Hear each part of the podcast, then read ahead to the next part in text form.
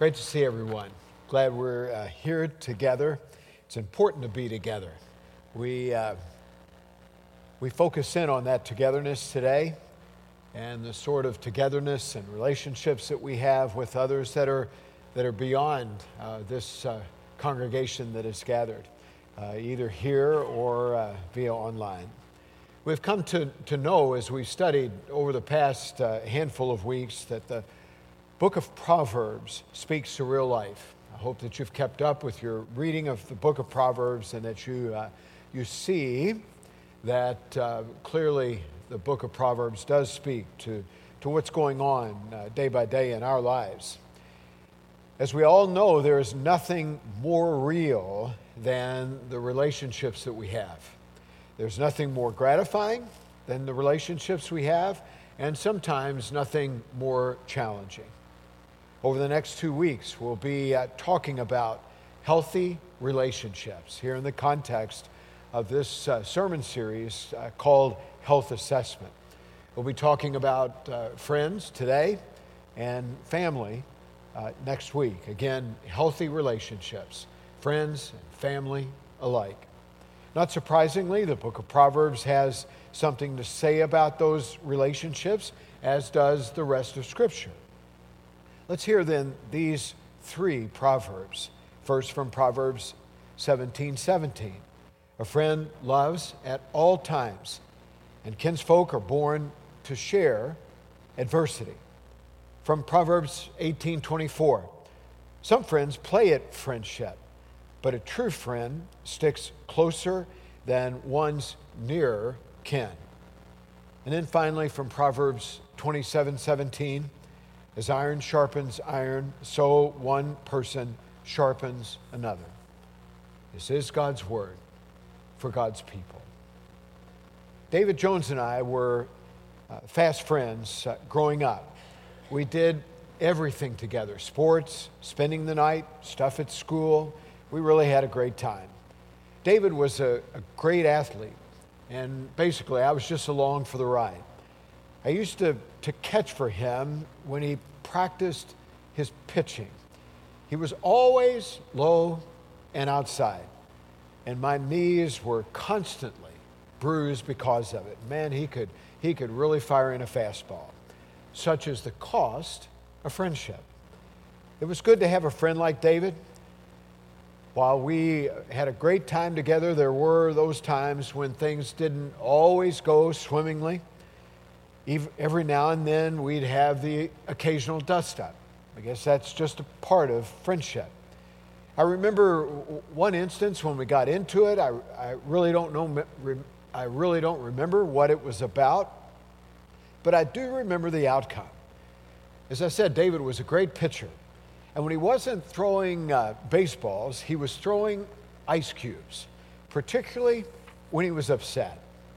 I remember standing in the middle of the street, David on his front porch. He had ice in hand, and I dared him to, to throw it, knowing that he would never, ever hit me. Let's put it this way he was not low and outside. That ice cube cracked me right on the forehead. I mean, it was right here. I still remember that. And I went home uh, holding back the tears. Such is the way of friendship every now and then. Even with those friendships that are close. As I said last week, we were created to, to not go it alone. We were built to be in relationship. And friendships are a big part of that equation. When it comes to our, our use of the word friendship, we sometimes just toss it about. We, we use it lightly. Other times we refer to those relationships that are deep and add wonderful value to our lives. I've heard it said that you should consider yourself blessed if you have one or two really close friends. Author Susan Hinton, uh, some years ago, coined the phrase when she wrote If you have two friends in your lifetime, you're lucky. If you have one good friend, you're more than lucky. I would say you're more than blessed. I've been blessed down through the years with, with any number of uh, friends, classmates in school, college buddies, and a whole host of people from various churches that I've served, some with whom I've worked um, as, as a part of church staff, and, and, and others where I've served uh, shoulder to shoulder as a part of, uh, part of ministry. Uh, many of those persons uh, right here for many, many years. Many of those friendships have endured the test of time and distance. Even when we haven't seen one another for a while, we've been able to, to pick up right where we left off. I figure that you have some friendships like that. You're just able to pick up right where you left off. That's a case with a group of high school buddies I, I meet with every summer.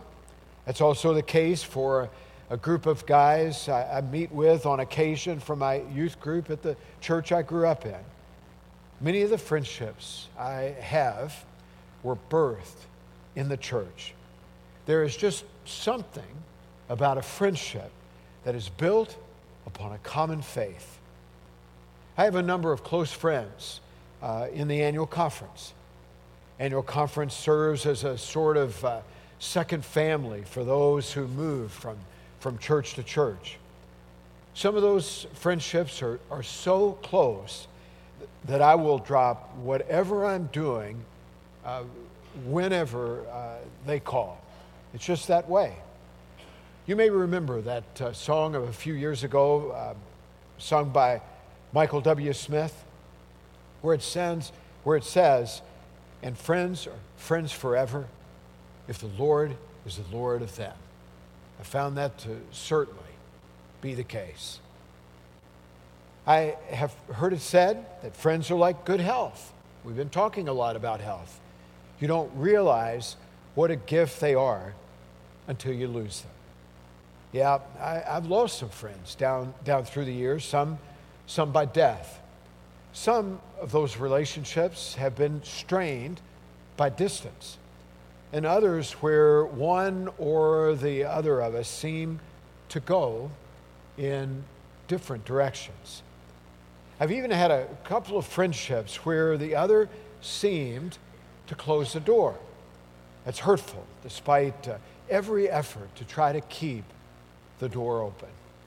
Sometimes friendships take so much energy, so much energy to maintain that, that sometimes the best thing to do is just back away. And it might be that you've certainly had that experience. The Proverbs we read just a moment ago speak clearly to the importance of building consistency in the relationships that we have. From Proverbs 17 17, we, we read that a friend always loves.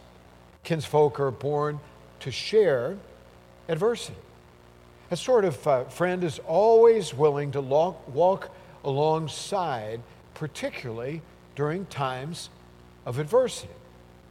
Proverbs 18:24 uh, reads, "Some friends play at friendship, really not taking it seriously, just playing at friendship.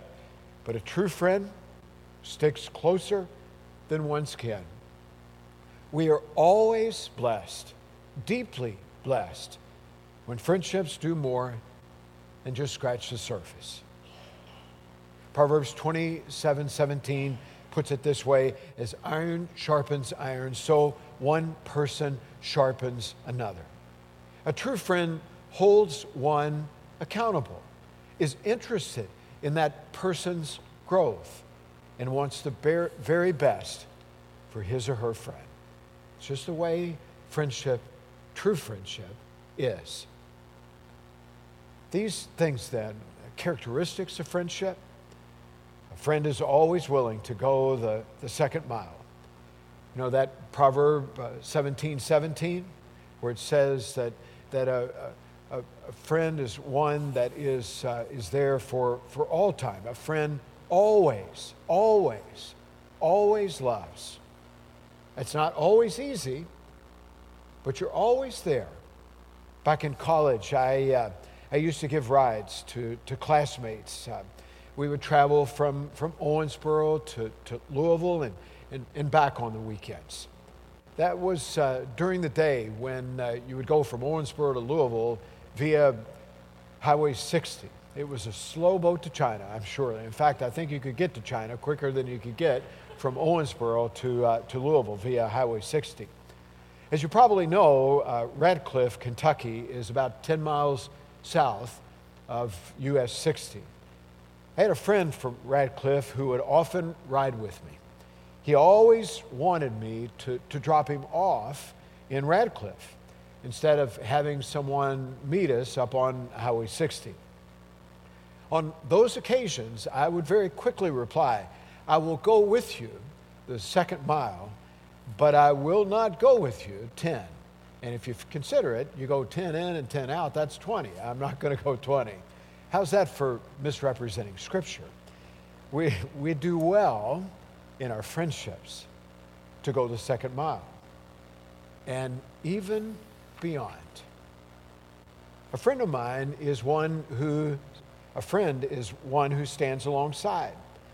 Again, from that Proverbs 17 uh, 17, uh, talking about adversity, that a friend is always there in the mix of adversity.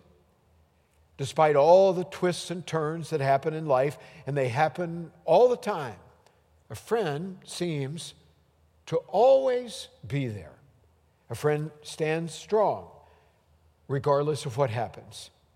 If you are any sort of uh, student of uh, baseball history, you know that uh, Jackie Robinson was the first uh, black to play Major League Baseball.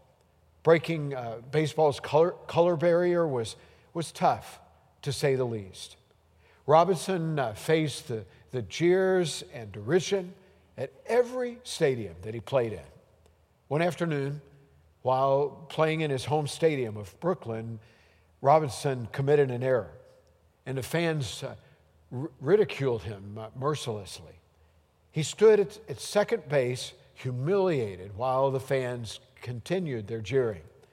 In the mix of that, Pee Wee Reese, Pee Wee Reese, uh, who hails from, from Louisville, famously came over from his shortstop position and stood next to, to Jackie Robinson. Reese put his arm around him and faced the crowd, and the fans grew quiet. Robinson later said that that arm around his shoulder saved his career.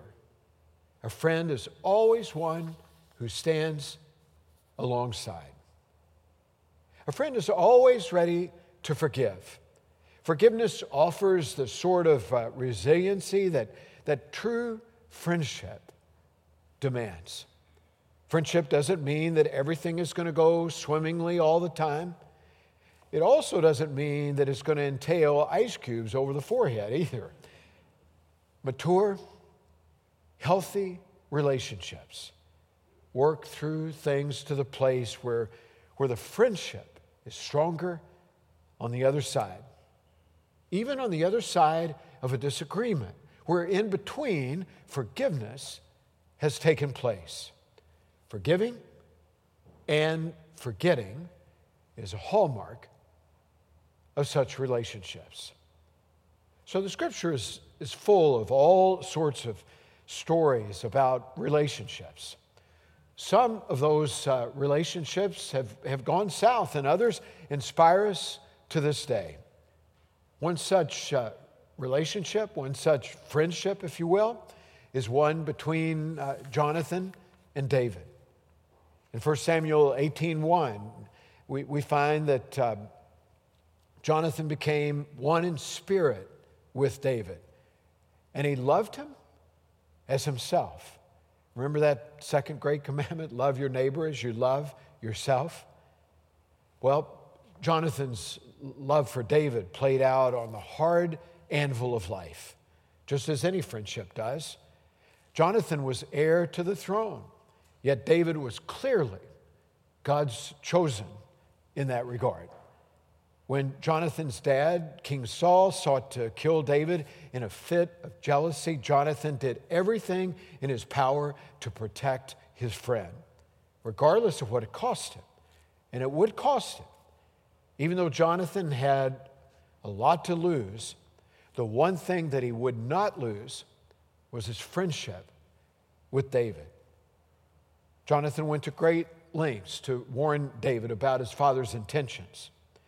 In fact, we, we find written in 1 Samuel 20, uh, verse 4 whatever you want me to do, I will do for you. You know, we read just earlier from Proverbs 18 24, where it said, Some just play at friendship, but one that, that perseveres is closer than um, the nearest kin. Jonathan was willing to uh, hold fast to his friendship, even at the expense of his relationship with his dad. By protecting David, Jonathan knew that for all intents and purposes, he was advocating his right to the throne. Yeah, that friendship cost him something. His friendship with David meant that much. Again, Jonathan loved David as he loved himself. That sort of concern should inspire us in every way and, and challenges us when it comes to the friendships we have. Jonathan put the needs of his friend above his own. He was willing to go the, the second mile, and quite honestly, he would have gone the 20. I'm, I'm confident. He was willing to walk alongside. Another great example of friendship is, of, is found in the, in the book of Acts. Barnabas was a, a great friend to, to many, and he was highly regarded by, by all. His name, nickname, if you will, uh, was Son of Encouragement. And the scripture leaves us with very little doubt that Barnabas was true to that name. He was a son of encouragement.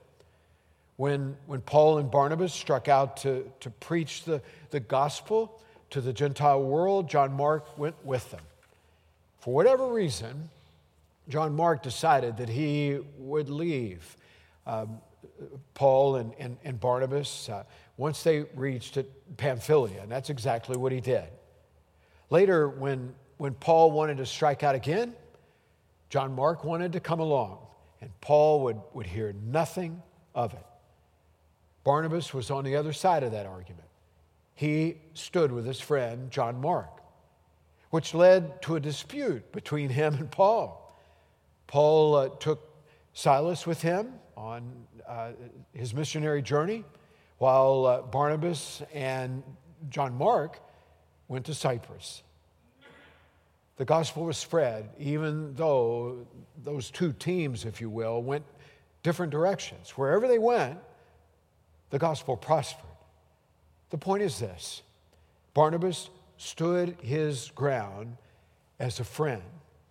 Again, uh, from, from uh, Proverbs 18 24, a friend uh, sticks with, stays with. That's exactly what uh, Barnabas did with his friend uh, John Mark. He was closer than even nearest kin. Barnabas was willing to, to give John Mark a, a second chance. One misstep didn't necessarily mean the demise of that friendship. We should remember that. Friends are marked by second chances. Friends bear with one another, even when uh, one, one side or the other seems to, to waffle. Friends stick with one another through thick and thin. And of course, friends forgive, and then they move on. And I think Barnabas, uh, particularly in his relationship with John Mark, is a shining example of doing just that.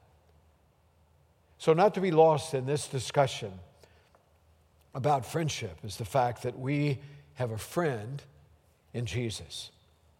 It was Jesus who said, No, no one has greater love than this, than they lay down their life for one's friends. The words of the, of the song, What a Friend We Have in Jesus, rings true. We're going to sing that later this hour. Jesus is the very one who went to the cross on our behalf.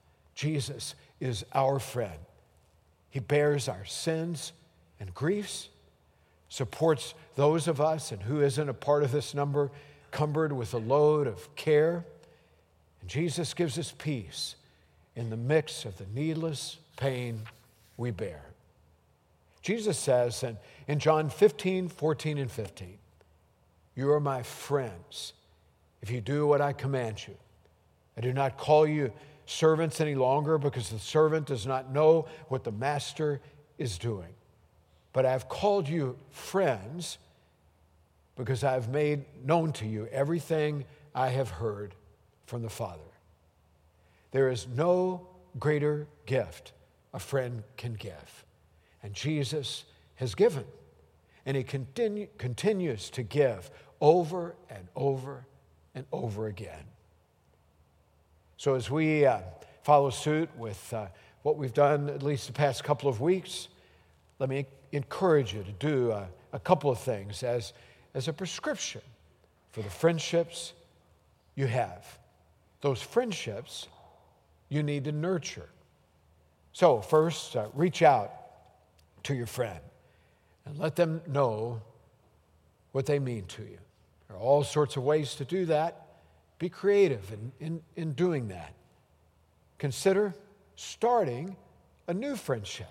There's always a broadening horizon when it comes to the potential for new friendships. Reach out and start a new friendship. And of course, don't leave this out of the mix. Be sure to reach out to your friend, Jesus, to help you with uh, those friendships that you have in your life.